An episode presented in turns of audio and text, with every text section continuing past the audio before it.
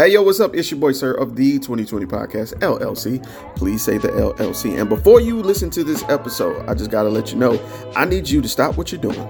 Go to blkrenaissance.com and I need you to shop for the culture. That's right. Anytime you use the promo code LLC20 at Black Renaissance Clothing's website, you will get 20% off your order. Off rip, no questions asked. So do me a favor and do it for the culture. Peace.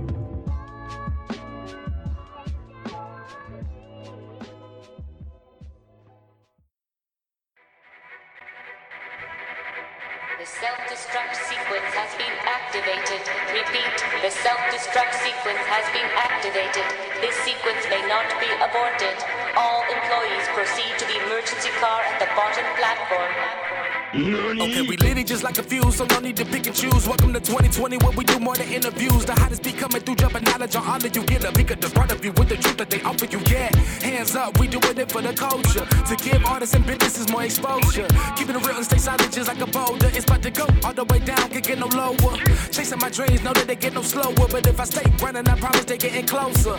Moreover, success my older. And if you're sleeping on me, I'm waking them up like Folgers. I told you, coming from the land with the tide roll. We'll be on the whole different vibe, though. We like to ride slow and keep our windows tinted so you really can see us like Stevie Wonder waking up with his eyes closed. Yeah, got the kind of flow that rock the boat. On my 16s of pounds of dough. And if you figure you can hang with me on the mic, then grab some rope. Matter of fact, better grab some hope while you at it. We keep it live, it's time to tune in. Turn up the sound on what you're using. It goes so hard, I think it's bruising. The show is 2020, no need to zoom in. Yeah.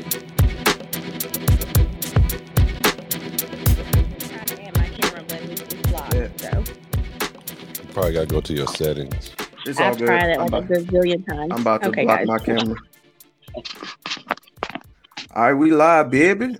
So, uh, hey, what's up? It's your boy, sir, of the on your podcast, LLC. Please say the LLC. And yo, today we got a hot button topic.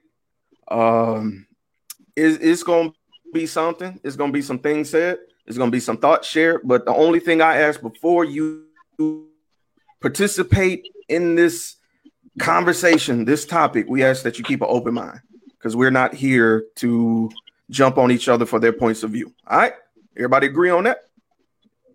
Cool. Bet. Yeah, All right, so today the topic is Kevin Samuels, and Hey, uh, yo, hey, yo, uh, Kelm sir, sir, was recently sir, on. Sir, Yo. can we can can we get people to share this on their page real quick? Oh yeah, quick plug. Hey, whatever you doing, I need you to stop. I need you to hit that share button in the corner and put it on your page. Cause uh at the end of tonight, I'm gonna be cash apping somebody ten dollars for sharing. So I need you to share this live. Real- That's on on everything, cuz so somebody gonna be winning ten dollars from your boy. But this I was the topic today was trust, but that about make me the Kevin. Samuels, man. Say what now? I said I think I was the first person to chef, so that makes me the winner automatically. Y'all niggas is disqualified. right. All right. So,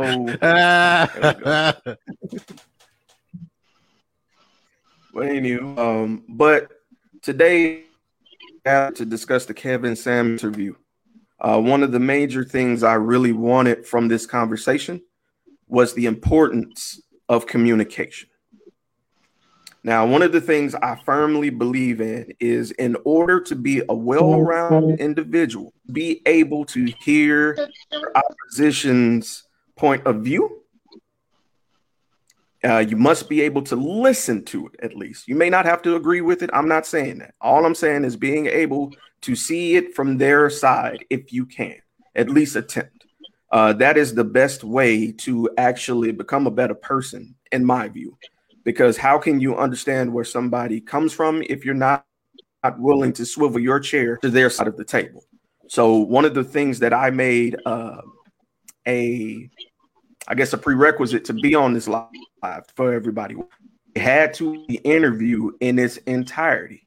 Now we may make references to Emil's other work, we may make references to him as a person, but the primary conversation we're having is based on the interview he had on the Joe Budden podcast. All right. So let me make that clear. We're discussing the interview that occurred on the Joe Budden podcast. All right. So uh first things first, um, to those of you who don't know who this gentleman is, Kevin Samuels is an older gentleman uh, who's worked in corporate America in marketing. Uh, I didn't even know that until uh, earlier this week. Um, very adept in you know what he does. Uh, definitely a successful person. Uh, found his way into content creation. Uh, he started with the seminars called um, Men in Training, where he would speak to men and try to kind of just to be a more successful black and uh, that kind of led to kind of a division because his rhetoric is a little bit more direct. Some see it as harsh, some see it as hateful, some see it as misogynistic. But Hill has, you know, a voice and a platform now, and even a following to the point where he's not even in corporate America anymore. He pretty much works for himself. So I'm going to take a step back, and uh, actually, I'm going to allow my brother Black, who is also uh, one of my uh, co-host of the 2020 podcast. I'm just to let him go first, brother, and just share your thoughts on that interview, who Kevin Samuels is, and what you think the message he had during that interview. Yeah, yeah, it was good. It's your boy, boy Black. Um, like just to piggyback off what you said, um, that's how I got um, into Kevin Samuels. Was I was watching him talk about like distinguished gentleman type things, like what your wardrobe should look like. Excuse me, like what kind of suits, like a brown, blue, a black, stuff like that, colognes and things like that. So I was uh in I was trying to step up my fresh, you know, because I came into a different uh phase in my life. And so I was watching him then, um, sparingly a little bit. And then he got into the content creation of talking about relationships because it's always the hot topic. Um, as far as the interview goes, it's pretty much the same how I feel about um, Mr. Samuels. He he uh, he's talking about some stuff that um, always been hard for black men to talk about uh, in a social setting outside the barbershop or in the backyard or at the house or whatever a secluded area. So uh, with the interview, uh, of course, he always hit some good points and, and things like that. Uh, me personally, his his end game is a little different from where I would go, but it's um he has enough content and information that people don't understand that we need to start having this conversation and ch- kind of get rid of some of this delusion that's going on. That's an interesting word you use, bro. Um, you know, the delusion. And uh we're going to circle back around to that, but one of the main things I really want to hit on was the perspective he offers because right now the only thing people are hearing is the um the viral clips he goes by. You know like those infamous clips of him being a lot more direct or saying some uh, i'm gonna be honest some disrespectful things you know to people who call into his show. So um i appreciate you sharing that you know because that's also how i came across him uh, when i went and did his research because um excuse me did my research on him I saw that clip of him talking to the lady who called herself a six, but then when I went back to his catalog, I just kept finding him talking to men. And I'm like, wait a minute. So they're saying all he talks to is women, but I keep seeing these men's videos. So that kind of right. threw me for a loop. And then that's when I realized things are kind of getting turned a certain way when it comes to him. But uh, I'm, I'm going to circle back and kind of um, get the women's perspective. So, Jessica, you're already up looking comfortable and stuff in that leopard print. I see you, sis. Uh, so tell me what no, were your thoughts going into this me. interview? So hey. I'm gonna be honest. Um, I first heard about Kevin Samuels about a month ago. One of my girlfriends, actually my best friend, brought it to my attention, and so we we conversed about it, and then I brought it to um, my boyfriend's attention. She was like, "Kevin Samuels? Oh yeah, yeah, yeah, I know, bro, this and that." And so I started watching his videos, and I'm gonna be honest, I went down a YouTube rabbit hole, and there were moments where I was like, he said that, and then there were times I found myself trying to keep my voice down from snickering too loud at my desk because as a woman, I'm gonna be honest. Some I don't agree with everything he says. I'm gonna just go ahead and put that out there. However, it is entertaining. Some of the things that he says, I'm not completely convinced that he believes everything that he says, but he's polarizing, and that works for the time that he's in with content creation. And also on the flip side of that, Jeremy, you said something at the beginning of the live where you were saying that in order to be a well-rounded individual, you need to be able to hear opposing views and actually hear them. So to take it back to this specific interview with Joe Budden, when I found out that they had done an episode together, I'm going to be honest. My first thought was, if y'all hate black women, just say it. Just go ahead and say it.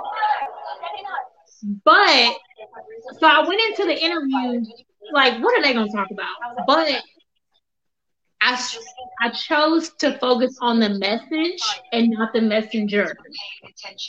And again, I'm going to state this at the at the top of what I'm about to say for anybody that any women that are about to drag me in the comments. I don't agree with everything that Kevin Samuel says. And as far as Joe Budden, we're gonna leave that alone. However, comma, it was interesting for me to hear his perspective and a lot of the things he was saying I found insightful and very useful as a woman to get into the male psyche because to be honest this is an area that i'm trying to grow in in my own relationship of listening better and not hearing something that i don't want to hear and just popping so you know i can i can put myself out there and be very vulnerable and say that so to hear some of the things that he was saying it was just very reflective and okay, you know, perhaps we, you know, the sexes could listen to each other better. And, you know, I think also I appreciated what he was saying about the breakdown of the black family and how that started. Um, I really appreciated that. And you know, it was just it was insightful. So I will say that about this specific interview itself. Okay. No, and, I, I appreciate you being forward enough to to admit that. You know, um, a lot of the times I've tried to get people to watch this interview, and as soon as I say Kevin Samuels, can't do it. No, and I'm like, mm-hmm. but how do you know what I'm talking about or what perspective he's given if you're not even going to hear him out? You know, and I get it. You know, sometimes it's triggering for folks. I get it. Sometimes people aren't quite there yet, and that's cool. But I just yeah. encourage people to try, you know? I agree. I think you can learn something from anyone.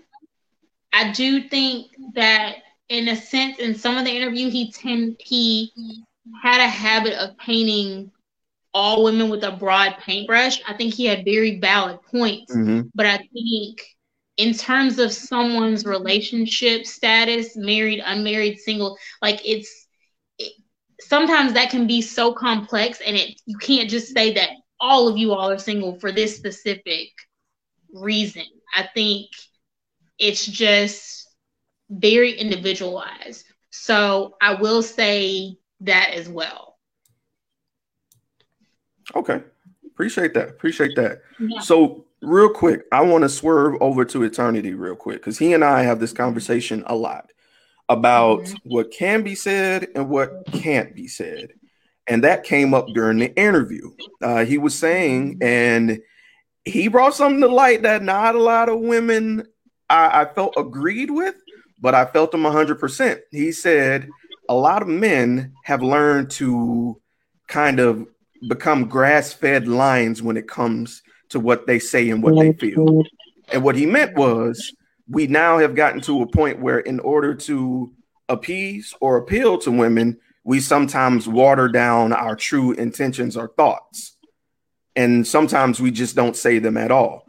And he was 1000% against that. So, Buck, I wanted to throw it off to you to kind of get your views on, you know, those particular parts of the conversation. So, there's this little thing that we like to call tact. And as much as I like to think of myself as a person that really doesn't have much of it, um, in that instance, just being honest, in that instance, I had to agree because a lot of times, you know, we always make this truth, make the joke about, you know, you want the truth, you can't handle the truth, but a lot of women can't handle the truth. We've often talked about the situation of logic versus emotion and how men think and how women think. And um, in this particular case, I, I, I so all I ever heard was really negative things about this guy. Um, so I'm really glad that I had a chance to actually go watch this interview. Um, because much like what you said, I agreed with that aspect of it. He said that we shouldn't water it down, but truthfully, it's kind of like, yeah, well, you do this for a living, you get paid to do this. You're in a position in which you can pretty much say whatever you want to say, and it's not going to affect you.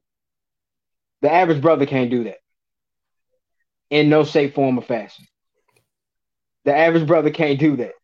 If if you, especially if you are in a relationship or a dating phase, or hell, even you know engagements or marriage, there is a lot of stuff that I think black men, I, mean, I can say men in general, but specifically black men, because the same way women have that stereotype of combative, angry black woman, a lot of times guys just don't want to avoid that altogether. And I think because guys want to avoid that, that's why they will water down what they have to say. Um, I think it becomes a situation. It's like I, am not an argumentative person. I'll debate you all day, but I'm not gonna argue with you.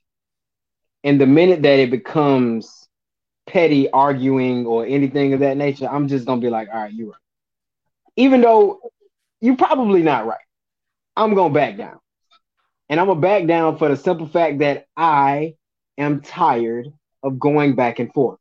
And I'm not about to do this. And I think that's what he meant when he said that as much as he wants to say that you can't do this or you can't do that. No, for a regular brother that's in a, a general situation, yeah, no, you got to have a little tact with what you say. Now,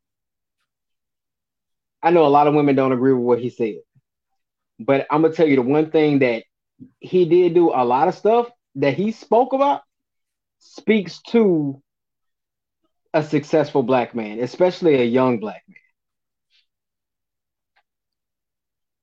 But that's another conversation for another day.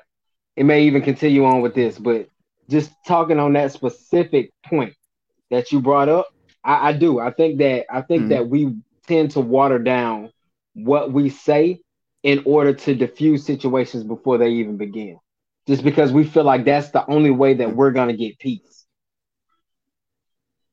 Mm. Now, speaking of peace, uh, a little bit, and, and we're going to have a, and this isn't going to be myself directing. It's just key points that when I listen to this, I already had in my mind who I want to ask this about because I've spoken with each of you independently uh, in some mm. way or facet, and we've discussed things. And so, certain aspects of this interview, I wanted to hear you guys' perspective. Now, in particular, since Buck brought up, you know, successful black men, one thing he did do with the broad brush was discuss how the pandemic affected the black woman, how things shifted as far as, and he gave the analogy of when you saw black women in the store, they were afraid, they didn't know what to do or where to go. So, Jared, in that aspect, when he was going down that path, what you thought you know what what went across your mind when you started him going about the the pandemic and you know how black women were caught off guard in in his eyes man um it was a it was a lot of it was a lot of stuff throughout that interview like that he he really hit the nail on the head. But I feel like he he is too broad. Um, a lot of the problem we have today is that somebody has to be right and somebody has to be wrong. And I think mm. that's where a lot of things can get controversial with talking about this specific dude because I didn't agree with everything, but I couldn't say that he was exactly wrong for some of the stuff that he was saying. You know, that doesn't make him wrong and it doesn't make me wrong to agree with him sometimes. You know what I'm saying? Like everybody can be right, right. sometimes and everybody can and we can both be right about the same thing. Um, as far as the pandemic thing goes, I honestly feel like he was attacking a certain a certain, you know, group of females. You know, not every black woman was scrambling during the pandemic. You see what I mean? That's that's why I say he's he's so mm-hmm. broad. Not not every single black woman was. Oh, I ain't got a man. I'm in Walmart and don't know to get bread. You know what I'm saying? Like, I don't, I I didn't really agree with that. Like, as far as being in the home alone, you know, I could kind of see a little bit of where he was going for with that because, you know, if you locked in, if you quarantined in, and all you can do is look at social media and watch other people have somebody, I see how, you know, that could spark a spark somebody up for after they finally do get to go outside is like if we get quarantined again, I ain't trying to be by myself. Not so I I don't think it was so much that mm. I don't think it was so much that these black women couldn't depend on themselves because of this pandemic. It's more so I've had all this time to reflect on what I don't have, like the relationship that I don't have you know, you we all know social okay. media is literally is a show. Social media is a show. So I'm I'm scrolling on Instagram watching TV. You know what I mean? Like I'm all these people laid up with a you know with a significance and all that, and then there's just me. Um, so the whole pandemic thing, I really didn't I didn't agree with that at all. You know, the, some because some women didn't know what to do after they got out of quarantine, but it's a whole lot of men that didn't know what to do after they got out of quarantine. I mean, like that's so broad you can't regulate it to black women not knowing what to do. A lot of black men didn't know what to do either. You know, and uh I I just didn't I didn't really see his point. You know, y'all may have, but I didn't really see his point. Like he he say a lot of roundabout stuff, in my opinion, that doesn't amount to anything. But he also drops gems. Like if you you know mm-hmm. I mean, mm-hmm. you keep mm-hmm. listening to him, he'll drop some nuggets on you, and you'll be like, "Yo, that he right, he right." But then he'll keep talking, and you'll be like, "Ah, nah, he really not talking about nothing right now." Um, so uh that pandemic, that pandemic thing, I that that really didn't. You know, I could have I could have started doing something else while he was talking about that because it really wasn't. It really wasn't. It really wasn't informative. Like, you know, come on, dog. Like, can you really say black woman was in there scared? Everybody was in there scared. People literally brought up all the toilet paper mm-hmm. and Lysol. Like, how, how can right. you say the black woman was in Walmart scared when everybody was buying enough toilet paper to last them a lifetime and then get to flipping and selling it. You know, everybody was scared when when the pan when everybody got to go to Walmart again. So I don't I don't really see what he was getting at, but go ahead, man. All right. Well, no, I appreciate that. Appreciate that. Now, uh, real quick, I'm I'm gonna get a twofer on this one. So I'm I'm gonna snag Wyatt and and and Lauren on this one.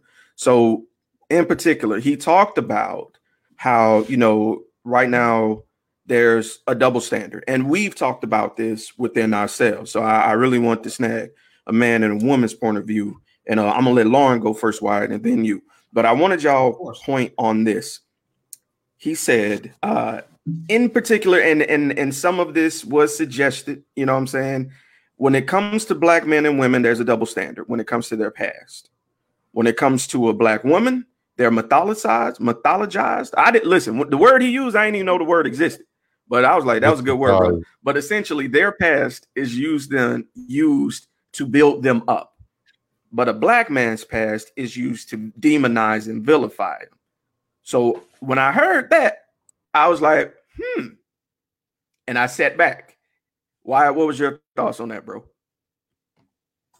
Now I'm gonna defer to the lady first, you know, because I, I got some thoughts, but you know, okay. I, mean, I wanna I wanna be able to hear her thoughts. Okay, Lauren, let go.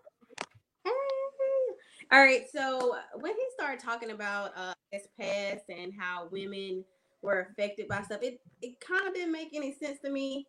Um, some of his points because he started going all the way back to um, how women were um, men. I'll start with men. Men were like idolized. Basically, they were the breadwinners of the family, and then all of a sudden, food stamps was introduced, and then it was offered to women and then, man, you know, they thought that when they offered these government assistance, that we would choose the man over the assistance for our women and children.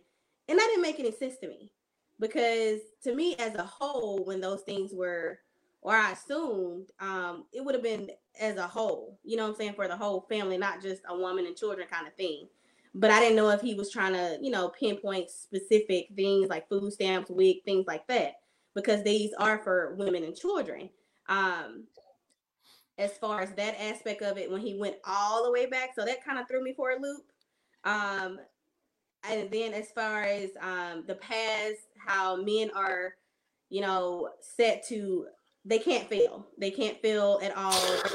They're, you know, conditioned to get up um, and and not break at any point. You know what I'm saying? At every turn, you don't get to be coddled or anything. A man just got to keep hitting their point. Whereas women, um, they have all of this assistance.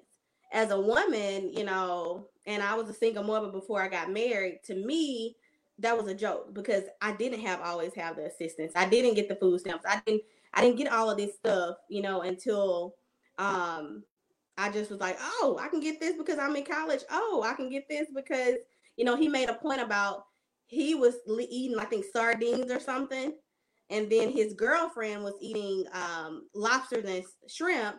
And he was mad at her because she thought about it being a college student versus because he said that's that's not what it was used for. But in a sense, it was like, okay, was it? I mean, it's still food. Granted, she shouldn't be eating steak and lobster on, you know, steak, shrimp, lobster, or whatever on food stamps. But I mean, as a woman, we think outside the box. You know, I don't think it's advertised for us to get food stamps because I didn't know about it. You see what I'm saying? And he made that a big point as saying that women have this and it's put in women's face, whereas with men, it's not put in their face. And they should think about this stuff. And to me, it didn't make any sense because I feel like we both have the same exact um what's the word? We both have the same resources. It may a woman may think about it at the same time, may think about it more, but a win, I feel like a man may think that it makes them less of a man if they use those resources. I felt like that was the point he was trying to make, um, because you know men may feel less than if they use those resources versus a woman. You see what I'm saying? So that was a big point to me. Um, but as far as um, just the whole thing, I didn't really understand honestly that topic. It just kind of threw me for a loop um, because he kept. It was like he was pitting women and men against each other. But then he went back and said how when he was the top of the company, he hired a woman first, a black woman first. So it was a lot of a lot of points he made. I was so on to him, and then he'll say stuff like that, like Jared said, and I was like, wait, what? You know, um, it just didn't make any sense to me. So I was trying to follow him with that. So I'm gonna listen to what Wyatt says and see what he thinks about that because that just didn't make any sense to me. All right. So what I got from that was that when when a man like as a guy like you don't you can't depend on anybody else but yourself so what he was saying was like or to what my understanding of it was that like he didn't look for government assistance because he as a man you're not supposed to look for anybody or or things like that. And and what his I don't like how he generalizes it, but what he was saying was that women look for assistance where men kind of look for a way.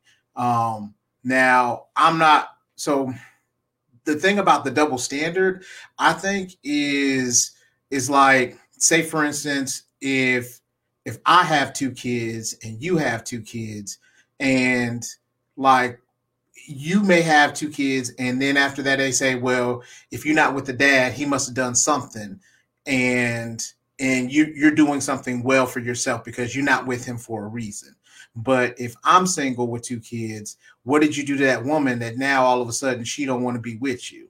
So it's it's like it's like there's always a a reason why a man can't be with a woman or or you know what's the matter with him and a part of double standards that I I I think is like so a woman can have standards for herself but when a man says like okay like I want I want a woman who's you know say phys- physically fit or I want a woman who may not have children you know what I mean? It's it's frowned upon. But then if a if a woman says that this is what I want of a man because he's supporting me and and I want him to do this or do that like then it's it's frowned upon because like you can't have you can't choose a woman just because she's attractive but a, a woman can choose a man just because he's attractive and like me and Jeremy have talked about this scale. So the scale of physical attraction versus provider. So uh, I think as more more physically attractive you are, the the less providing you have to do because you're willing to take more bullshit from somebody who looks good. But if you don't feel some like if you say somebody is a a five or a six, you're like you're like okay, well he's got to he's got to provide for me to a certain extent. But if you got somebody who you got somebody who's who's up there and looks, you don't mind going to work. You you don't mind if you got Michael B. Jordan over here, you like, I don't mind going to work. But if if you got somebody who looks like like a regular dude, then all of a sudden, like, well, he got to do more for me.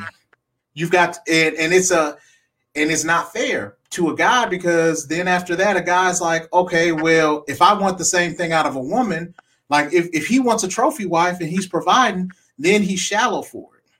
But if, but if like y'all both, so it's it's a double standard in that situation. And I, I guess Disagree. I mean, I understand what you're saying and what I, I agree with as the the double standard. But for me, I mean, I guess I've never been shallow. You know what I'm saying? I never wanted somebody. I've always wanted to like a man that, you know what I'm saying? But I've always been, I guess, the hustler mentality. Like I said, I was a single mom at one point. So it was like if I had to work five jobs and do what I had to do, that's what I had to do. You know, it was so I had to get out of that. You know what I'm saying? When I got married, I had to have a mindset shift to to actually want help. You see what I'm saying? Because but I, I think that's mm-hmm. that's the I think that's I think that's a part of the, the experience of having children. Like you can't you can't be picky on those certain situations because now your your scale is weighted a little bit differently. Because now because now it's not about what you want. It's about the the providing of of children. It's no longer just about you. As as have like me and you both parents. So it's it's no longer about just it's no longer about wants. It's about needs. So then therefore you got to be like you can't like if somebody's able to provide for me and they're doing well for me and my children, it's going to be different than somebody who's just like eye candy. Because when when you don't have kids, you don't you can do whatever you want to because it's just you. But when you got kids, you can't do that. But then that wouldn't that put you on like a, a shadow scale? You see what I'm saying? Like the shallow, the scale that you were talking about. No, it just it just changes what your your dynamic is. So like like 20 year old you may may want things differently than than 30 year old you. So then it's not necessarily that it's a shallow thing but your experiences kind of help guide that scale. Right. No i agree. It's called the epiphany stage. Yeah you're mm-hmm. right. So um, but you know i always i mean i always heard that you know that thing they say beauty fades so choose your part wisely. So it was you know i guess that's always been in my mind. So I've never been like a person that said, "Oh, they got to be fine." You know what I'm saying? So, like I said, it was a lot of stuff that he said that didn't. I agree with a whole bunch of shit he said. Like no lie. Um, as a woman listening to his commentary, his interview, at first, like Jessica said, I was I wasn't hesitant about Kevin Samuels because, uh, quite frankly, I didn't know who the hell he was. I didn't I didn't really care honestly. Um, but Joe Budden, I've listened to how he speak about women and how he talks to women, so I was a little bit worried about the interview, so to speak. But when he started to talk about certain things and started to break down things, and he basically did, he gave what they put out. You see what I'm saying? Like if he he started talking to the, the, the women and they were just you know really nice, and then all of a sudden they just you know they started bashing him. He used the thing. What did he say, Jeremy? We talked about the sign language. You know that was a big acronym. Sign language, yeah. You know, so I started. Yeah. I mean, agreed, and I definitely see where y'all coming from because I definitely agree with a lot of stuff. You know, you give out. You know what you give out, what you is what you're gonna get back. You see what I'm saying? So um, I don't know. I, I like. I like Go ahead. I'm sorry. No, you go ahead, man. Yeah, so I like the fact that he uses it as a marketing thing. Like he's like, right. like a lot of times people look at everything at a point of who's buying stuff, who's doing things like that, and who who actually pushes the market, and that's right. that's women. And so, like, of course, you're going to cater to women in a certain extent, but in the same instance, I think I don't like the fact that he generalizes, but some of it, yeah, some, some, yeah. So if is but some people i don't think some people realize or or really have that opportunity to look inward to be able to see if that really actually affects you. Because not every person not every uh, not every woman or man is the victim in a situation. At some point in time you messed up. Sometime you fucked up. So therefore like you got to be able to hold that l too. And you you weren't always the nicest to that person. You know what I mean? You didn't always get done over by by the you know the mean guy or whatever. And sometimes you chose to be in those certain situations because you wanted to be with somebody who looked good, but the, the signs were there. So it, right. it's a I think he wants to have accountability not only not only for women but in particular men because I took a whole lot of that back to like because what I was listening to from here like you have to be able as a man to be able to be a man that that a woman is able to follow behind. Like if you're not doing what you're supposed to how's she gonna follow behind you? Yeah. so you know what i mean? That's that was one of the things that like it made me think like you need to step your shit up because of the fact that like if you're not a leader how's a, how you expect somebody to follow you Ooh, hey, bro, I like where this is going. I like where this is going. So let's let's keep on this this this train that we own. So when I sat back and I thought about Kevin Samuels, now part of the, the thing was he gave his age, he's 52. So I want everybody who's listening to us to keep that in mind. The man is 52 years old, right? And we know personally, all of us know how older people don't have a filter like we do. Can we all agree on that? Okay, it was a little bit delayed, but anyway. Um, so Malcolm, I'm I'm bringing this part to you. So I tried to get kind of in his position to get to the way Kevin thinks, and I came to this summarization. So Kevin, you know, admitted that you know he's worked in the industry for a long time. You know, he was uh, a, a marketing person. So I think with him being in marketing for all those years and being successful in it, he's just trying to apply a logical take of his profession into an emotional area of relationships. And I think people are turned off about that because he's assessing. Like, you know how you have people that uh, you bring your business to them, you bring it to a marketer, and they're like, okay, are you doing this? Are you doing this? Who's your who's your your goal? Who's your audience? Who are you trying to market to? What are you trying to do? What is your end goal? He's doing that with people who call in, but I think because it's such a sensitive topic that people don't know how to take what he's saying as I feel like it's beyond constructive criticism. I think it's like extremely raw constructive criticism. I want to know what your take was on that. So, what you said is exactly right and I'm gonna take your point from the whole marketing thing. So we're consumers. Everybody on this thing that's watching and everybody on here talking right now, we are consumers. we don't really know the conversations that go on in the marketing rooms for these products, right? So let's give you prime example. Like you said, he took he took he, he taking the marketing approach and applying to women, men, and relationships. What do you think is going on behind the, these closed doors in some of these companies? All right, hair grease, African American women's hair grease. Yeah, the black women are gonna buy this. It's getting ready to be the summertime. Let's put it on the end cap in the store. Now, what if you heard that being said by that company? You're gonna feel some type of way. You know, white products. You know, it's getting ready to be hunting season. Let's put the camo jackets in the front. All these white people gonna buy these camo jackets. If you heard that behind the scenes, you would feel some type of way. So when somebody comes and says, "Well, um, like the guy, the guy he did that day," he said the guy was like, "Well, I don't think women, I don't think I should have to approach women." And he asked him, "Well, who are you? What do you weigh? How tall are you?" And from a marketing point of view, would a woman purchase that? Not saying men and women are for sale or anything like that, but would a woman purchase that? Would a woman purchase the package that you're putting out? Vice versa. So it, it makes it look bad and sound bad and and sound kind of off and, and offensive. But at the end at the end of the day, it's it's pure facts. It's pure facts. When you're out here dating, you are a product trying to be bought off the shelf from another consumer. Point blank. You're putting yourself off as a product, the clothes that you're wearing, the car that you're driving.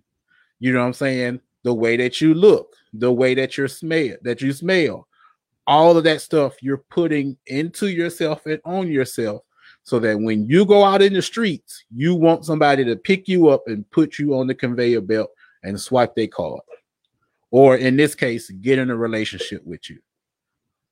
So it's a crazy approach, but it makes a lot of sense.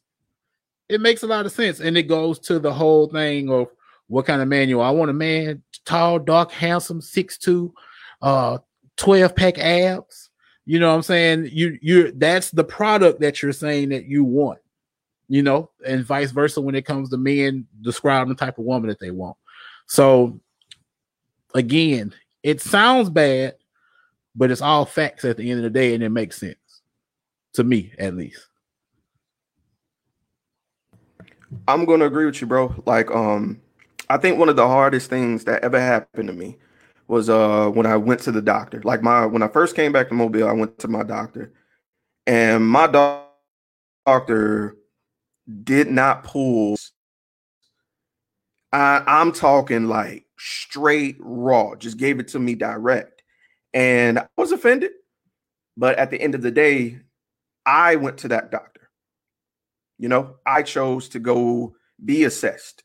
And I can't be, be upset with my point of view clashing with the reality of their assessment. You know, uh, at the end of the day, this person is the professional. Um, I'm not excellent strategist when it comes to marketing, and he's applying that. The people agree with him. I'm just gonna keep it a buck with you. I don't think he's incorrect in that approach. I just think his, and I think Buck said it best, his tact is lacking. But I, I think it's due to the fact of the the era he came from, being an older gentleman. A lot of those older folks you know, didn't really have that. Um, I, and and uh, Aaron Clark, who's in the comments, said it best. He and I was having a conversation, and he said something to someone really blunt, and I was like, "Yo, bro, you using the sledgehammer? This situation called for a scalpel." You know what I'm saying? A little bit more tact can sometimes be more receptive to certain people, and I think it's just how people receive information that kind of dictates how you will go with that approach. But at the end of the day, if you're calling Joe and you know how he is, don't be upset with the results that you get. You know, that's that's my only gripe with that. Now, I do feel like he definitely has a bias against black women. I'm just gonna keep it a buck. Uh, I'm gonna refer to one of the points he brought up, and, and and this is true. He mentioned that we can't go by numbers all the time or stats when they're presented on social media and stuff because they're uh, they're slippery, they're slick in how they're presented he said um one of the the common tropes we hear is the most educated um person in the United States is the black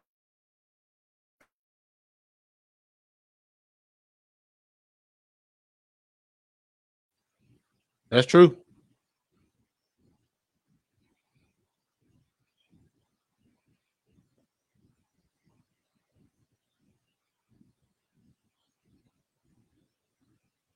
I can't hear you, Jeremy. It sounds like you're you're mute. You are mute. You did mute yourself. Oh yeah, you mute. Get off of mute, bro. I think uh I think one thing that, that- yeah, I think one thing that you got to be an effective communicator, but also like you can't be stuck in your feelings about being assessed, like like Jeremy was saying. So it, it can't be something where like if if I'm over here saying, hey, grade me on a scale of A through F. And, and you put me at a D, and I'd be like, "How the hell you gonna give me a D?" And I got all this, this, and this, and this, and it's just like, well, everything's on a weighted scale. You know what I mean? You may have this quality, but then after that, this other quality or your lack thereof of these skills or qualities may affect that. So I mean, it's it's a point of you got to be able to to like have thick skin when it comes to it. It he reminds me of like somebody's old ass uncle who like you know he'd be Mhm. talking to him and he'd be like he'd be like you know what like Loki there was one time me and Jeremy went to St. Louis and then my my uncle was like hey if y'all drop like 10 pounds your dick gonna get bigger and we was like what you know what I'm saying but What a God, like, that was a conversation. he I, and so and so when that happened like you can't be like okay you could be like oh uh, you could say it a little bit better but he was right though. So i think there's a certain point of just being able to to just pick and choose and, and like just like when you you have any other situ- situation just like get the message from what he's trying to say. Don't worry about how it's delivered to you. You know what i'm saying? Your feelings may be hurt when it happens but just go ahead and say okay what should i get out this message and that's it Hey, sir. Facts, bro. Thank you for that. Yes, sir. So let me ask you a question. Um, do you think I have tact? Uh, black. Yes, actually. Okay. Yeah, So do, fully. do you think do you think that I uh I hold any punches? I'm straight no chaser. I don't think you're straight no chaser. I think you're honest. Um, I think you do consider a person's feelings because you know, like I said, when when you go live, I sit back and I listen. Um, you don't subscribe to bullshit, and I think that's something that a lot of people have gotten too accustomed to. I think we've surrounded ourselves with a lot of yes men and yes women. So when you get that ounce of truth, it's so bitter that you don't want it. You want to go back to that comfort zone. So Perfect, I, I think that's what you provide, Black.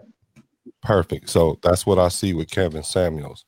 Although he is 52 years old, his filter is probably a little less um, what people would like. But in this situation, in this um, like it's obvious we're having issues in dating and relationships in 2021. This doesn't real this doesn't need a scalpel. This need a full fledged everything. it's time for us to break it all down and understand that what we've been doing is not is not working we over here faking like women acting like they happy when they're not. The numbers show that they're not getting married. I mean, like men want to get married, but now we have the perception that we don't.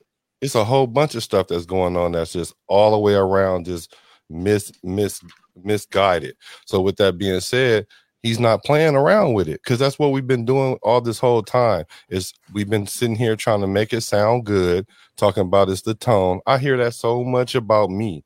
Oh, it's your tone. It's not what you say, it's how you say it. No, it's not the tone of the message. It's the message. Sorry, it's the message because I've seen a million times where men try to come with the most sensitive way to to even put it, the most exclusive words and twenty dollar words as they could, and and you know I'm not trying to say you're wrong, but but and it still gets taken the wrong way because of the message.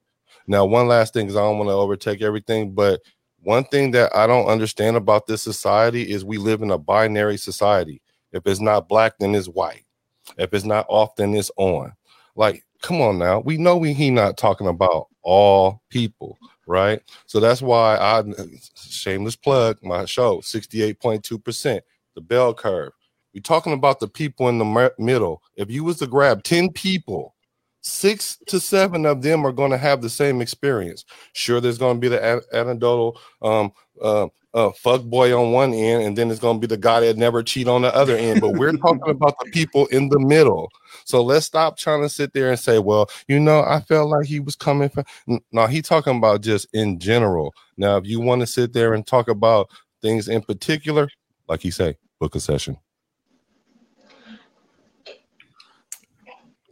It's Black said it. Black couldn't say it better, man. You know, it, it we live in a world where people are afraid to face reality, and a lot of times it depends on the partner that you're with. All right, so mm-hmm. I'll I'll look at my ex that I used to be married to. I used to have to say things a certain way to make it sound good to get my point across. It could be the simplest thing is your your dirty clothes are on the floor and they're not in the hamper. Hey, you know, I understand you're tired, and I know you've been having long days, and you get home. Just can you just make sure your clothes get in the hamper? It's okay, but but if they don't, I understand it. You know what I'm saying? I had to do that. That that the thing I'm with now. Hey man, your clothes on the floor. I, I get them up. You know what I'm saying? Point blank. I don't have to worry about. And and it's not a, a fuss back like a argue. It's like a that's just how she gonna respond. It's like there's an under a concrete understanding, and some and that's when it comes to being equally yoked.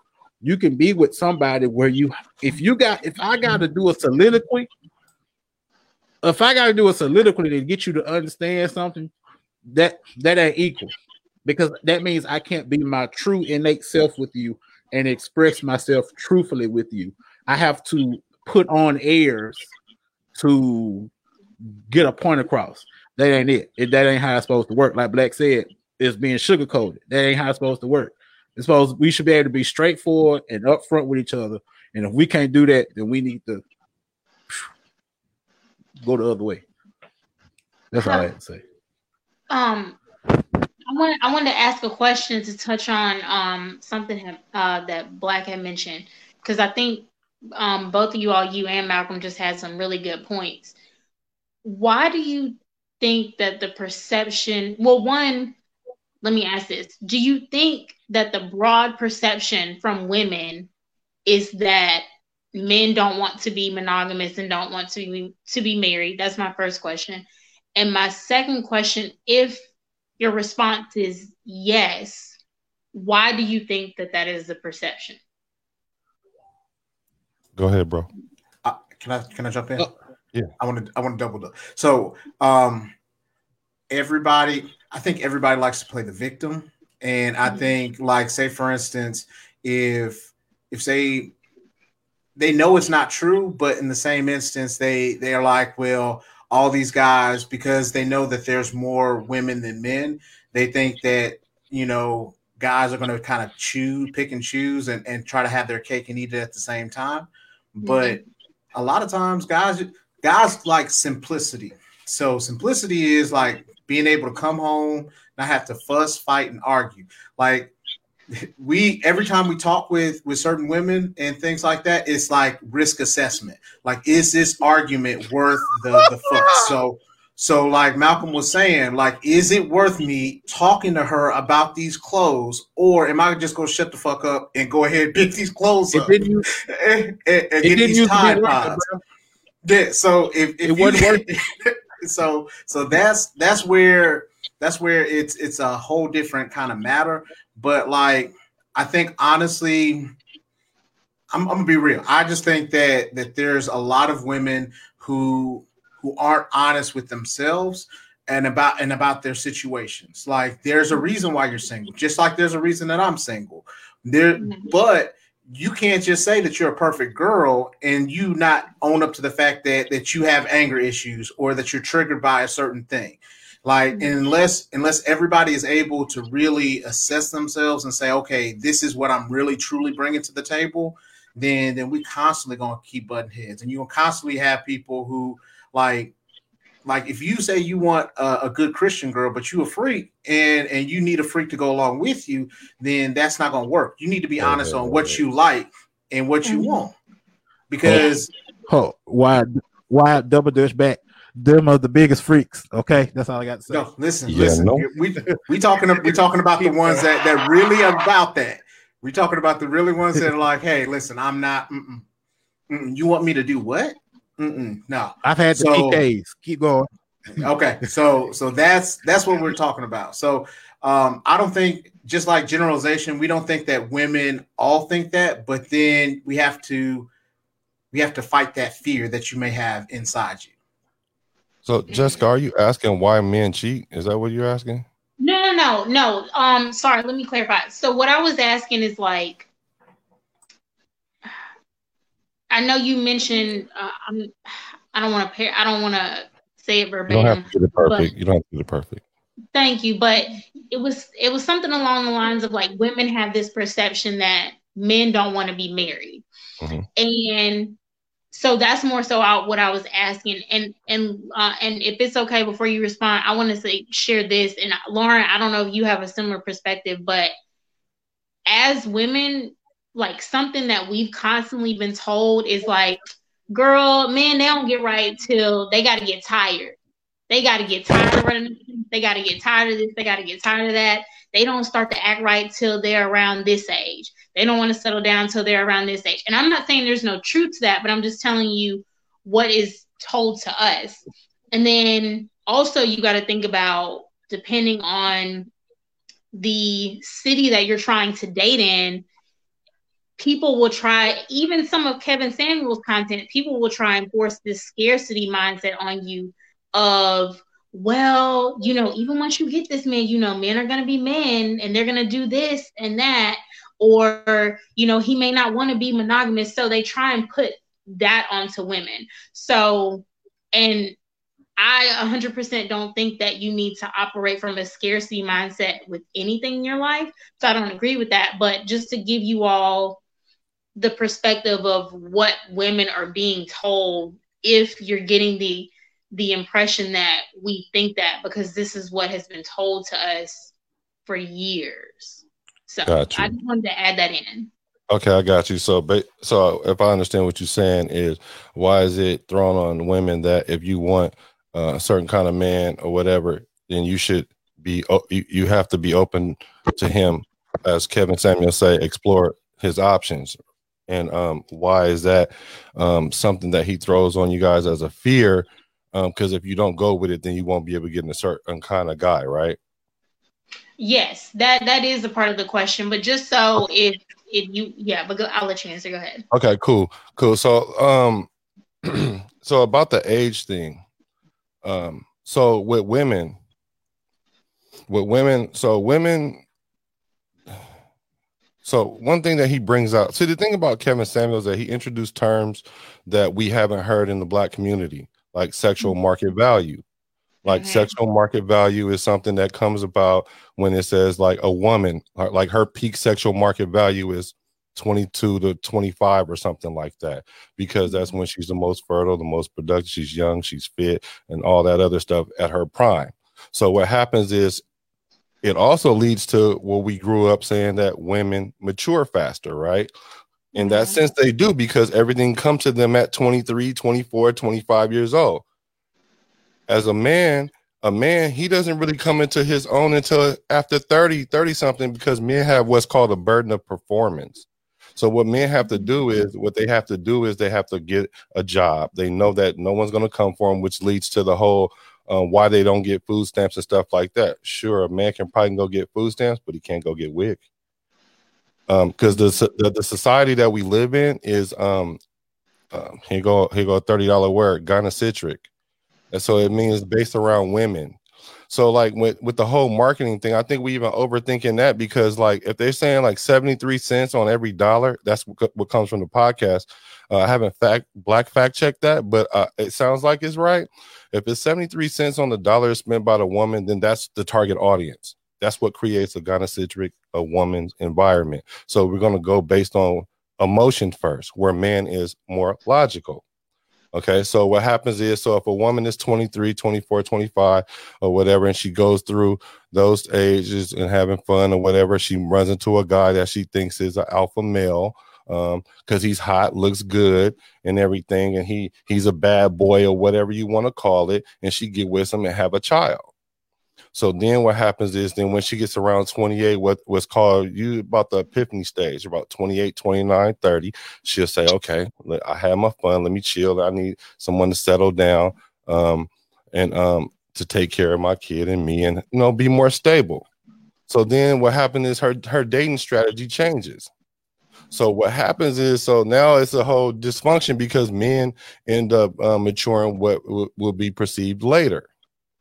Now, uh, so that so you got to kind of understand that, and and that's what Kevin Samuels is like, um, like starting to get us to understand. But we have to kind of do our own research on that whole sexual market value thing and understand that because women have a hard time understanding. The more children you have, the less your SMV goes down. I'm sorry. I mean, kids are great. But I mean, like ideally, a man wants to have his own legacy. He wants to be able to discipline his household without having an, another outside interference or other broken homes um, interfering with that. Good, bad, or indifferent, it is what it is. I'm sorry. Um, about the second part of your question, though, about um, the putting the cheating on um, on women. See, that's where I kind of fall off with Mr. Samuels is because a lot of women are Christian women and he's basically telling them that they have to uh they have to be willing to you know have an adulterous marriage which i do not agree with. But he doesn't believe love has anything to do with which i disagree with because god has got god is love and you know i'm saying marriage is yada yada yada.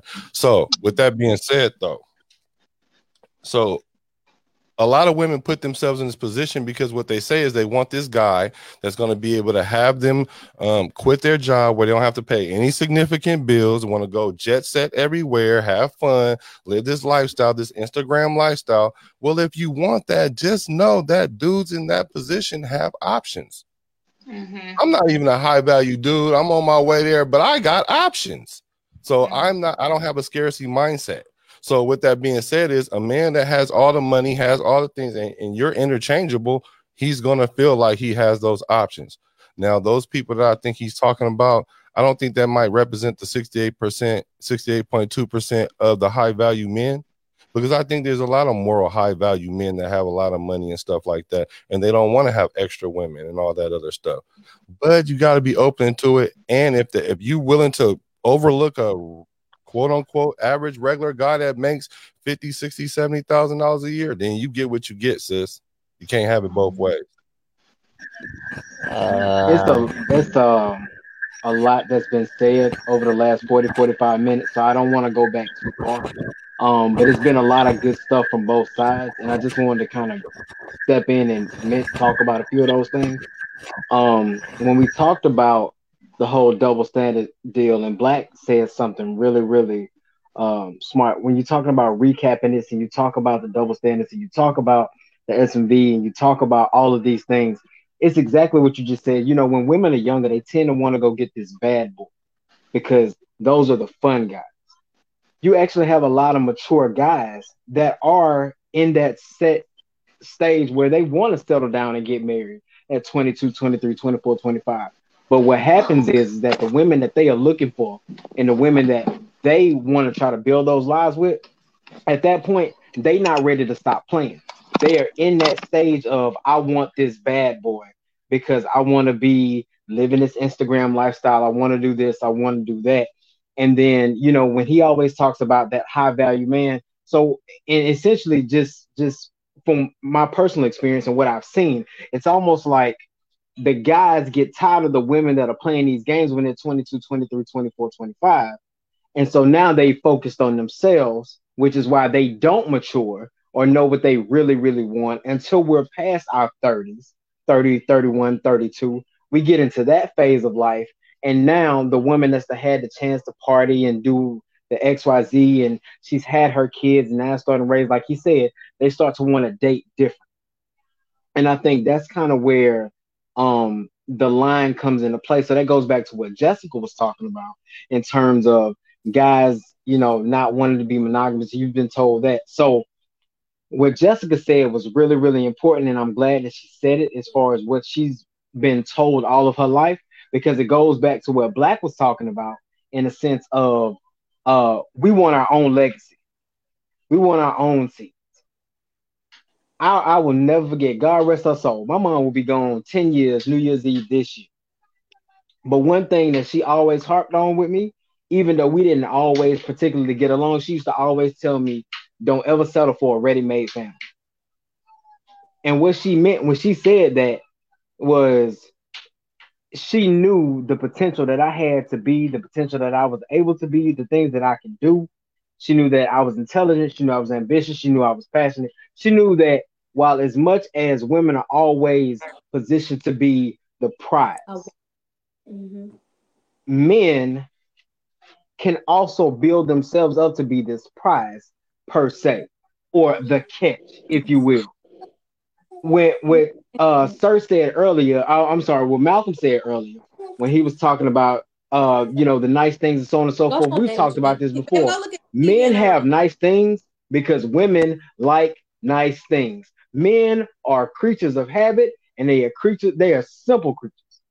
You know what I mean? So as long as we've got peace and, and we can happy and we can kind of do what we want to do, a lot of that extravagant stuff doesn't come on our own per se, because we're not necessarily looking for that void in that, but we do want to have some type of companionship and we want that to grow and we want that to be something that we can have. I see these memes all the time where it's like, oh, it don't take years XYZ to know if a man want to marry you, da da da. No, sometimes it do because he tried to give that whole six month to 12 month quick relationship thing a chance, move it forward, move too fast, and then end up getting hurt or end up getting burned. So now he goes into his whole phase and he's stuck there. And sometimes it take that right person to to bring him out of that. But then he don't know he he been burned so much he don't know if he really ready to get out of it yet. You see what I'm saying? And um, I think that's where that misconception comes in, where it takes a guy getting tired per se, if you will, to settle down. That ain't the case at all. But I think where that comes from is the past and how we when we started this conversation, we talked about how the guy's past is used to normally demean, whereas the women's past is normally meant to build up. And it's because he's been beat down so much in his past. I think that that mentality just starts to build and build and build, and it stacks and stacks and stacks until he finally finds that person that is like, you know what? I know I'm in a position to be where I want to be for the rest of my life. And yeah, sometimes that does happen later on in life, and it does take time and it does take years. But once once it happens, it happens. But like I say, is I, I know guys personally, and myself included, that have been ready in that position beforehand, ready to settle down, ready to get married, ready to have kids, thinking I'm knowing the person I'm supposed to be with for the rest of my life, and then they turn out to not be that person. But but bro, because ever since little kids, we were we were taught that ever since Disney. Right. Cause cause because I was definitely prepared to be married at 21 years old. Yeah. Tw- 20 years later, I am not married and I've been wanting to be married the whole time. But the thing about it is, we were raised that that's how that was supposed to go. You're supposed to go get this. You, you find your soulmate, um, and then you live happily ever after. And the man has this burden of performance to get to this woman, and you find her, and you jump through these hoops, and then you live happily ever after. And she doesn't have anything to do but wait on you, but look cute. That's that's how our society looks today, right? But the thing about it is, men, we it- it's funny because on our on a subconscious level, we understand that um our our peak years aren't till we're like 32, 33, 34, 35, right? But at the same time, a woman's peak years is at 25, right? So what we're doing is we what we do is we settle out early, try to get that woman. But see what's going what's what's what's going to happen is now men are starting to understand. Hold on, wait a minute. I don't I I'm gonna be a high value man. 30 30 years old is not too old because I thought 30 was old. I ask my young cats right now, they think 30 is old. They do. I ask them 35. 35 is old. That's when you in your that's your prime as a man. But in your mind, you thinking like a woman in a gynocentric uh, uh, society that your peak years is 23, 24, 25 because that's where women are, right? Right. And so and so that's where it is. So once we start understanding how we all move and stop saying we are the same because we're not. Once we start really looking at what we are to each other, then we can learn to compliment each other. And and and that's not to say that men should wait to then get to then to get married, but it's just a different society now because when our parents, when my parents got married, they they they got married at 19 and 21 years old and they rocked with each other the whole time. But that's not the society we living in today because it's just totally different. Real quick, and then I'm, I'm gonna slide out the way because I, I know some other people want to chime in. But you're absolutely right, bro. I just Me turned too. 36 like two weeks ago, but legitimately, the last three to four years of my life, it felt like the first time for the first time in my life I was really living, and I was in a position to really live, not just go to work to live and then live to work. And it wasn't until I hit that 32, 33 year old, you know, the 32, 33 age range, it was just like, yo, like, I'm in a nice position right now. Had, that I, I definitely would not have been in 10 years ago, where I wanted to be married and so on and so forth. But yo, that's that struggle love. That's like that puppy love. And it's that heartbeat that's going when financially we just want to be stable enough to be able to take care of them. I'm gonna slide out. Um, I'm gonna answer I a question real quick that was posted in the chat. Real quick, Jared, I'm gonna let you go. Um, Brittany said, so men need to know their value. Uh, absolutely. Um, a lot of times when it comes to men, we don't get comfortable talking like that until we get gentlemen have to take you know what I'm saying, the first opportunity given to you. A lot of times we find that mentorship to give us that comfort uh, in order to examine ourselves to determine what we want to be or what we classify ourselves as. Um, for the longest, and I'll be honest, a reason that I and I, I tell this all the time to my friends, I fear marriage because the rhetoric I hear now, and this this is just through social media, this is just listening to people talk, and it could be in a jest, but it's the fact that it's put out into the universe. I don't want to be seen as solely a provider. So like if women can transcend what it meant to be a woman back then versus just a mom, they can be more than just, you know what I'm saying? If if they can transcend that title of wife, I feel like my role as a husband can include other things. I don't have to just be a check mm-hmm. coming into the house. You know what I'm saying? I don't have to be just a damn sponsor to a woman because that's the way it's perceived on my end. That's the way I see it. Like we hear all this conversation about, well, I want my man to be able to take care of all the bills in the house. While you do what? What is it that you want to do? What are you going to be doing? What are your goals, my love? Yeah, but it's ridiculous. But it's the 68.2% black is talking about. And and I, I and I love you, Jess. I love you, Lauren. Y'all are the outliers. I've talked to you guys extensively. But I think a lot of times, I know men do this when we're in a conversation and we're discussing stuff as men, because uh, truthfully, the only time we can have these conversations without being attacked is when we're by ourselves. And that's why you guys are having to ask the question hey, do y'all even talk about getting married now? It's because we can't talk in public. Because anytime we speak sincerely, we get attacked. And Kevin Samuels brought that up sign language. To those of you that don't know, sign language is an acronym he came up with to discuss how communication breaks down to someone who's not hearing what they want to hear. It starts with shame. Oh, you, how dare you talk like that? What, what do you, you know, who are you to, to be doing this? And then it goes to insults. When insults don't work, it goes into um, what was G? Um, goddamn, sorry, I'm getting God, flustered. uh, It was shame, No, he was like, uh, guilt. he was like, when it's not an exchange, guilt, when guilt, respond guilt, to the guilt. say, now you gay. It's guilt. Okay. It's guilt. They try Yes, to guilt look- you. Oh, right. It's Try to guilt, challenge your sexuality, and then when it's when it's that. Oh, somebody's uh mic is giving feedback. Uh oh, hold on. Somebody's mic is giving feedback. I'm gonna mute a couple people. Hold on. It's Malcolm. There we go. the I think it was you, Malcolm. I had to mute you for a second, brother. Yeah, it, but it was- um, it's, but it's guilt. It's guilt, bro. and the need but to be right. um, right, and the, the need to be right. Now that last one stuck with me. The need to be right. How many times?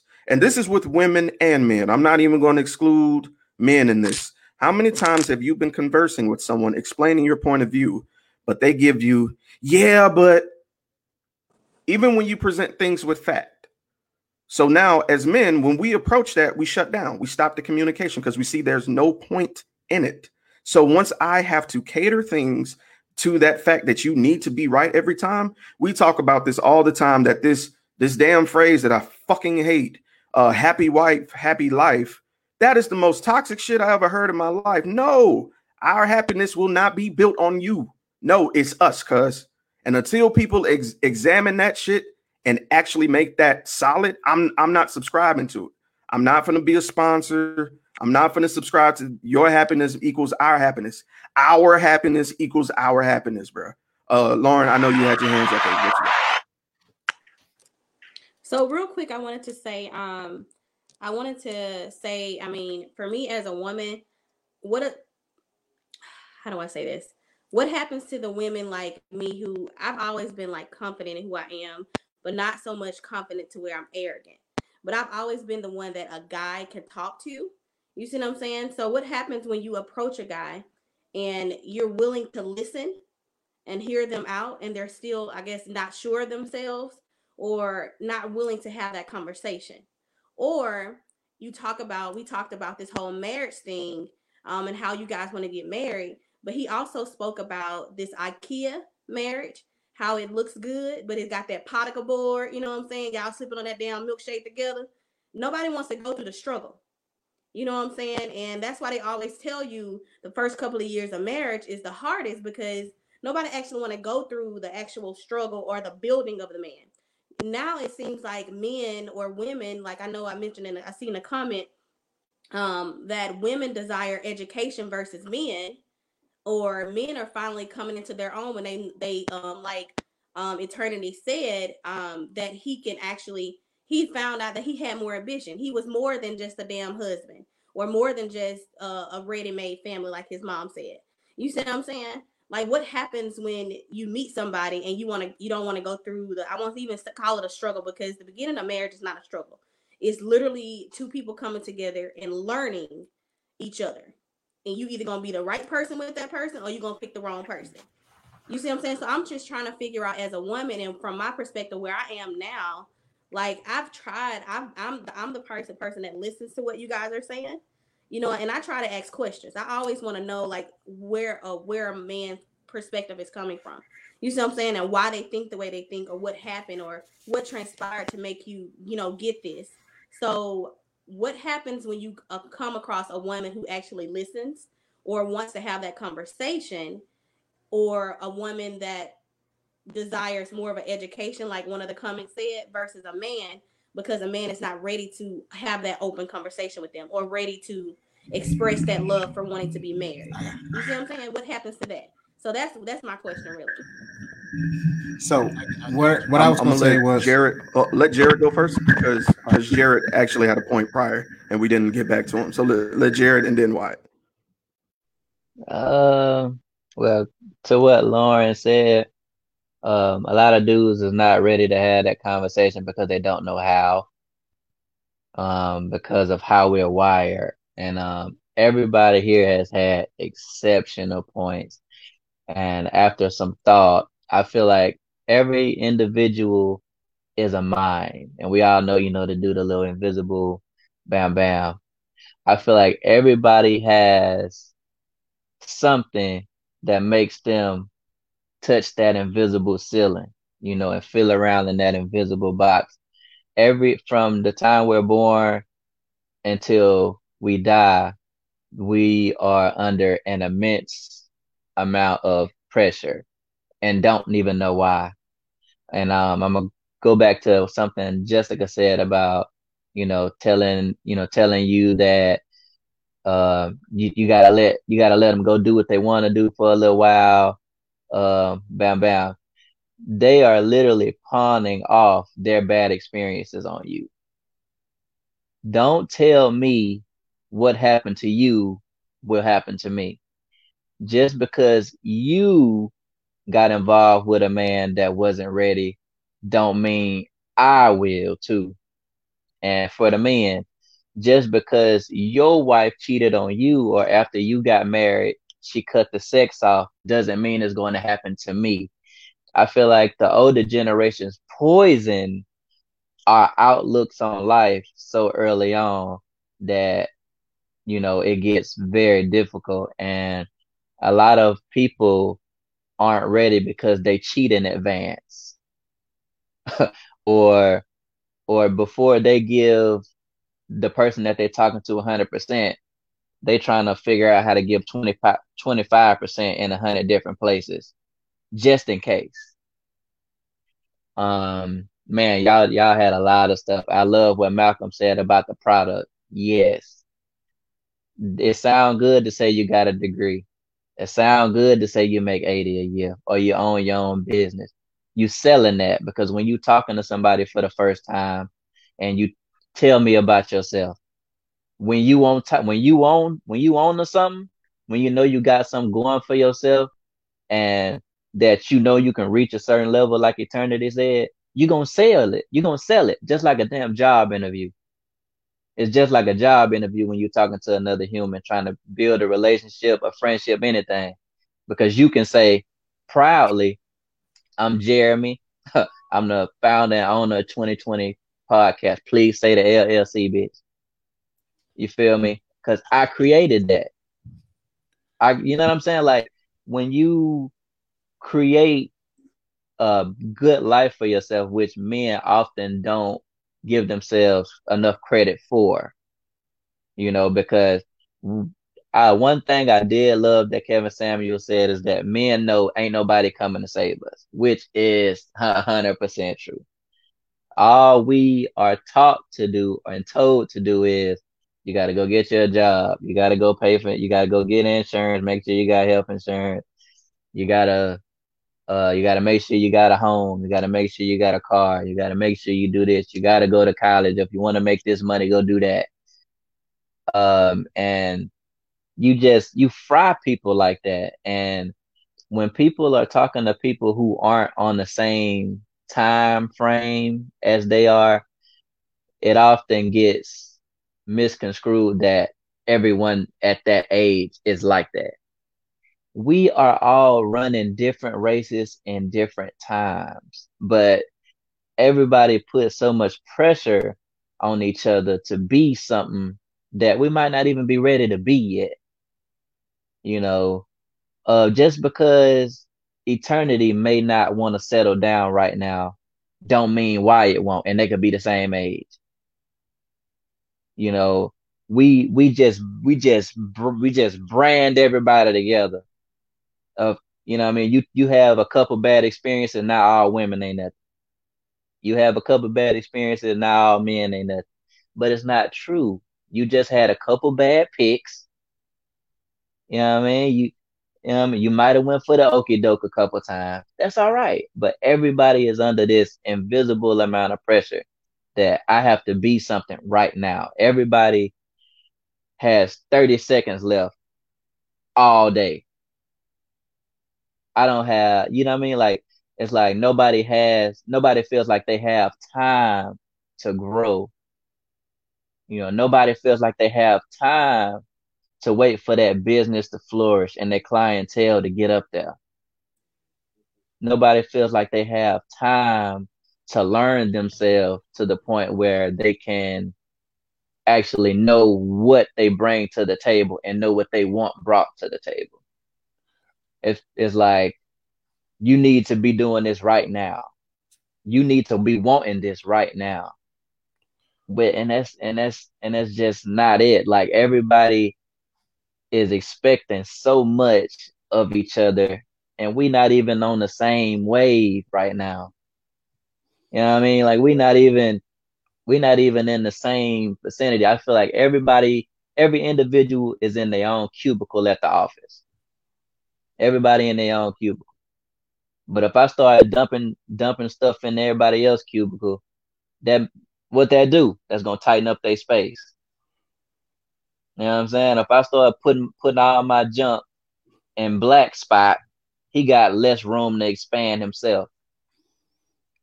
You know, so I just feel that once people hold themselves accountable for their past, their traumas, their mental state, what makes them tick, their anger management, um, not not okay. I'm so tired of take it, take it, take me as I am, and and and oh, that's oh that oh my god, oh my god. You mean to tell me you done ran off ten people, probably slapped three of them,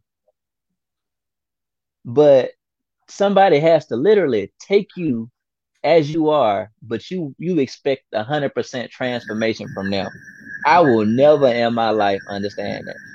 Oh, never. Oh, I can help. I can help you with that. Never, like never. minutes, I, I never, you, you can. I know I would never, never understand that because you, I, I, I seen something a long time ago. It said, uh, and it and it's men and women.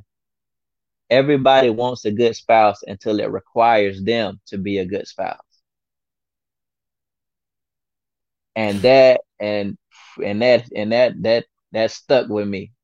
You can't you can't want a man to make a hundred G's a year, take care of you, make sure you ain't never got to work, and you have no ambition, no grind. Especially in today's game. this ain't the 80s, baby. This gas ain't 25 cent no more. Oh, but they can It though. take it take it it take two. It take it in this day and age with with with the wages staying where they at, but the costs rising. It takes two. But every everybody wants something handed to them. I, you can't want somebody that you know that could give you steak and lobster, but you used to eating four for.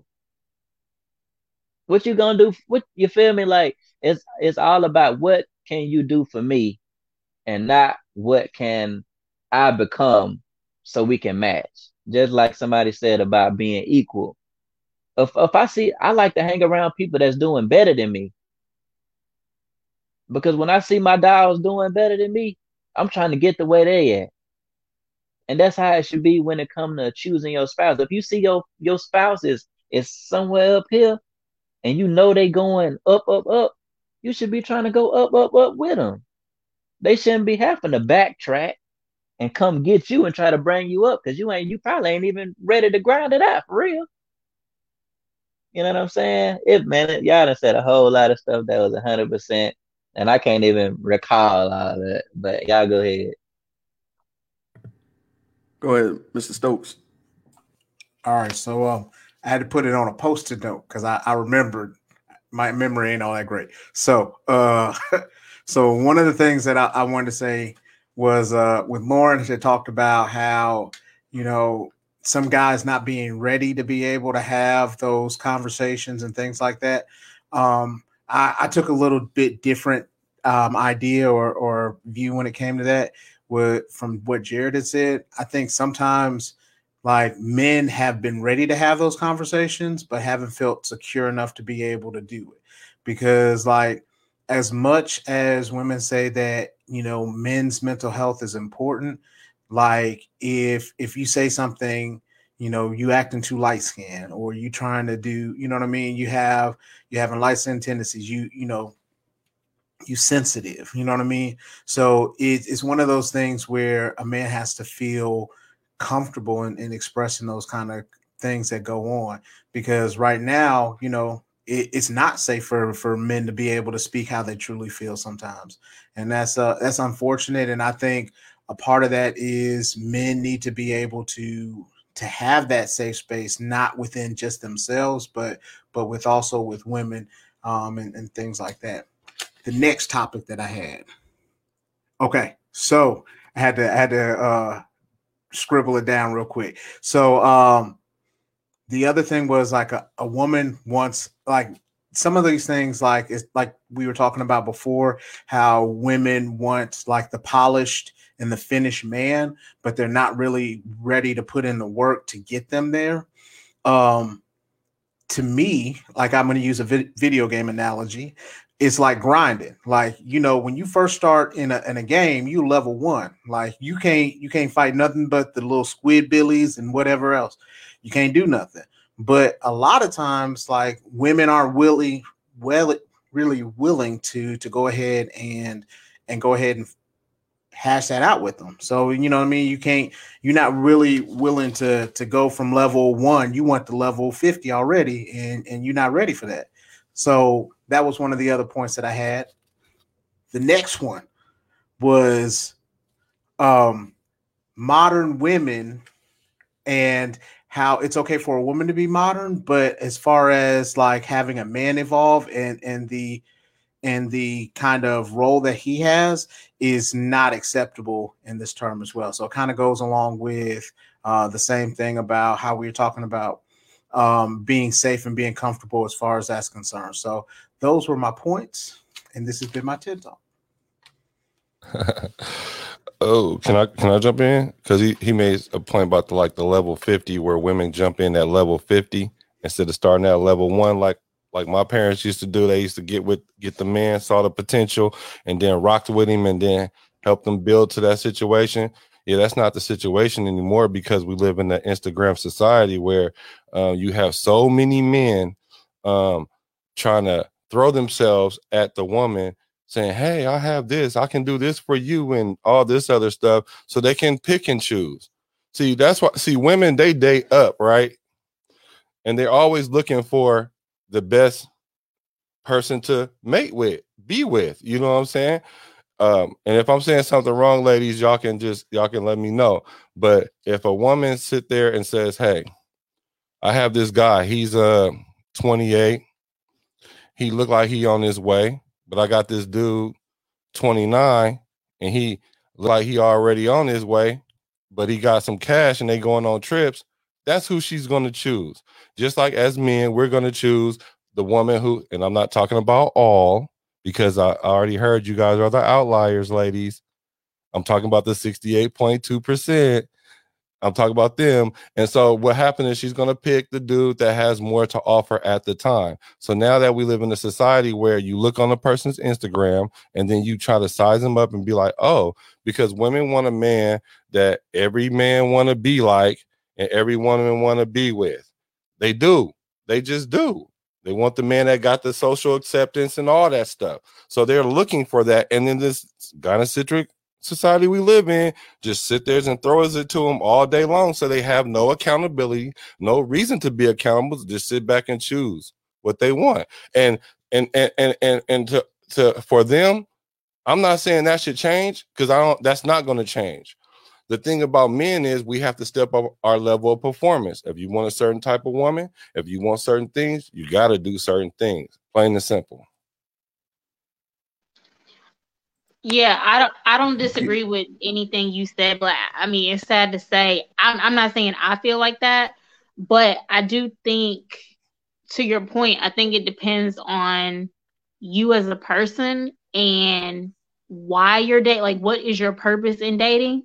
Are you dating because you really want a partner and you want real companionship and you want to grow in love and have a family, or are you dating for the optics?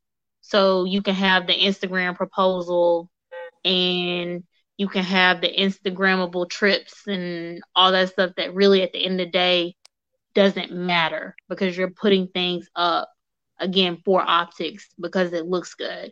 And I personally, I don't even think I don't see anything wrong with a man or a woman wanting a partner that has ambition and it's not even about the money, but that you know if I'm down and out, you're going to do what you got to do to help with the family and vice versa. But I don't think it's wise to select someone simply based off what they can do for you financially because that can we can blink our eyes the market drop and you could lose your bag. And and them Instagram trips gone. But you're I don't disagree with you in the fact that now we have now more than ever we have access to to each other's lives more than ever.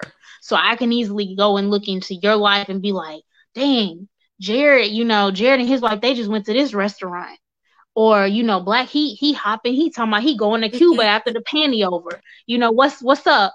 So you can easily do that. And so I That's think that it's it's a fact. And I think the thief of comparison and envy is is creating a delusion for a lot of people. So so I don't disagree with anything you said. It's sad to say, but you you told the truth. That and I, I think sometimes build a bear mentality. Like I feel like we're in this build a build a man, build a woman world right now. You know what I'm saying? You gotta constantly build a person up. You gotta constantly wait for them to get over their old pain. Like, come on, like at some point you gotta take ownership of what you you know what you went through or what you're dealing with, and you have to you know you gotta do what you gotta do. And it's I be mean, accountable. yeah, give your partner of, grace, but you have to be accountable and work on those things within yourself. You can't expect someone to do the work for you. That's not fair. Quick question. yeah. I'm sorry. Would you guys consider yourselves the average woman, the 68.2? Not at all. Okay. Um, no, I'm not, and I'm not trying to be a pick me with that statement. So I don't, but no, to be honest with you, no. Okay. I just, I'm, and, I, and I'm basing it off of just you kind of you guys' responses and based on that interview. Um, I didn't. I don't consider myself that kind of person. I guess where I am now, maybe at one point in my life, I could have been in that era, but I know where I am now in life. That's not even the thing, and like at all. I'm not in that range. I'm gonna say this. I think uh I think a lot of times people aren't dating with purpose. I think people are dating to keep and you know keep attention to somebody else because they just don't want to be by themselves. So you know what I mean. There's you have to be able to find those people that that really understand, you know, what they're really looking for because a lot of times there's a lot of people that just don't know what they're looking for, but they just don't they know that they don't want to be by themselves. And that that's what's wasting the time and hurting other people who who are really looking for a genuine connection. I agree with that. But on, on two things I want to acknowledge. Um, one thing you said, Wyatt, is is dating with purpose. But you can do that, and it's it's perfectly fine to hold somebody accountable. But don't be that when we're getting to know someone, and you're constantly saying, "Are we there yet? Are we there yet? Are we there yet? Are we there yet? Are we there?" Don't do that. Don't do that, because now I'm questioning what you're rushing for. Do you really want me, or are you just here because I'm the person that came to you. You know, I, I see that a lot.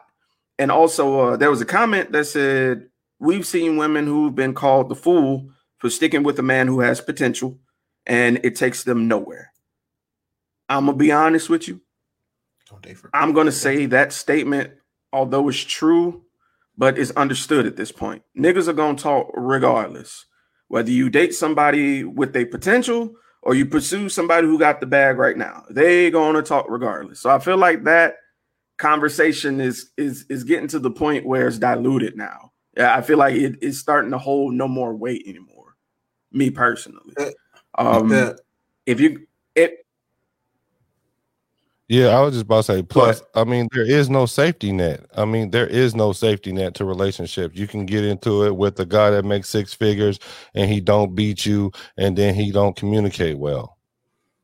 So I mean, like, come on, there's no safety net in this. So when people say that, that's that's just a deflection to me well and then plus with uh when it comes to dating for potential like you need to be able to still be all right with who they are right then and there. So it's it's okay to be able to date. So yeah Big he's got fact. he's got a million dollar he's got a million dollar idea but you gonna take him for his his twelve dollar 50 cent job that he got right now. So that's one of the things that i have from there. Now the other part about like the the quick touch about like dating with purpose like you can still be able to date with purpose without necessarily putting that pressure on somebody that hey you know we trying to do this like you you're getting to know somebody first but you know that like at the end game, you're getting to know them to try to be able to see what they're about. And it, and if you know that hey, they're they're good people, and y'all turned out to be more you know friends than anything else, that's cool too. But so I don't necessarily believe dating with purpose necessarily means that you got to pressure somebody to date and you know to we're gonna get married here in 2.3 years. Now that's that's just something else. Right, right, right. And uh, we're gonna wrap it up, bro, because I haven't realized, but we're right at over an hour and a half on this conversation, and I feel like we could probably do a part two because I'm gonna be real with y'all. My phone has been off, so I'm pretty sure I got some hate mail or something in my inbox as we speak. So, uh, final thoughts, everybody, real quick. Let's do a part two. I'm with the shits. Right. no, I would like Hey. to ask the lady some questions it- too. So part two would be nice. I'm Hey, down for a part two. I tell you what, I want to hear Buck too. Yeah, let's go. Hey, so I tell you what, two weeks, meet us right back here. I'm gonna be on time this time, though. I promise. Look, y'all, internet and StreamYard and computers be acting the hell up. But you know, next give me two weeks and we're gonna do this again. And uh, I'll even give y'all a sneak peek. What's funny about this conversation that we had today? We was talking about how we want to know if men uh, wanted to have that conversation about marriage. Uh, Buck can actually tell you I was actually putting together a podcast episode with black men discussing marriage. That's the funny shit. that is literally the funny shit. I've been scheduling it. So y'all tune in next week. We're going to, well, not next week, in two weeks, excuse me. We're going to have a part two of this conversation. And uh, if you got any questions, shoot it to the 2020 Podcast LLC's uh, page. And uh, I'll bring it to the squad, man. Don't send it to me. Don't send it to Black. Don't send it to Jess. Don't send it to nobody else. Send it to the podcast page, cuz.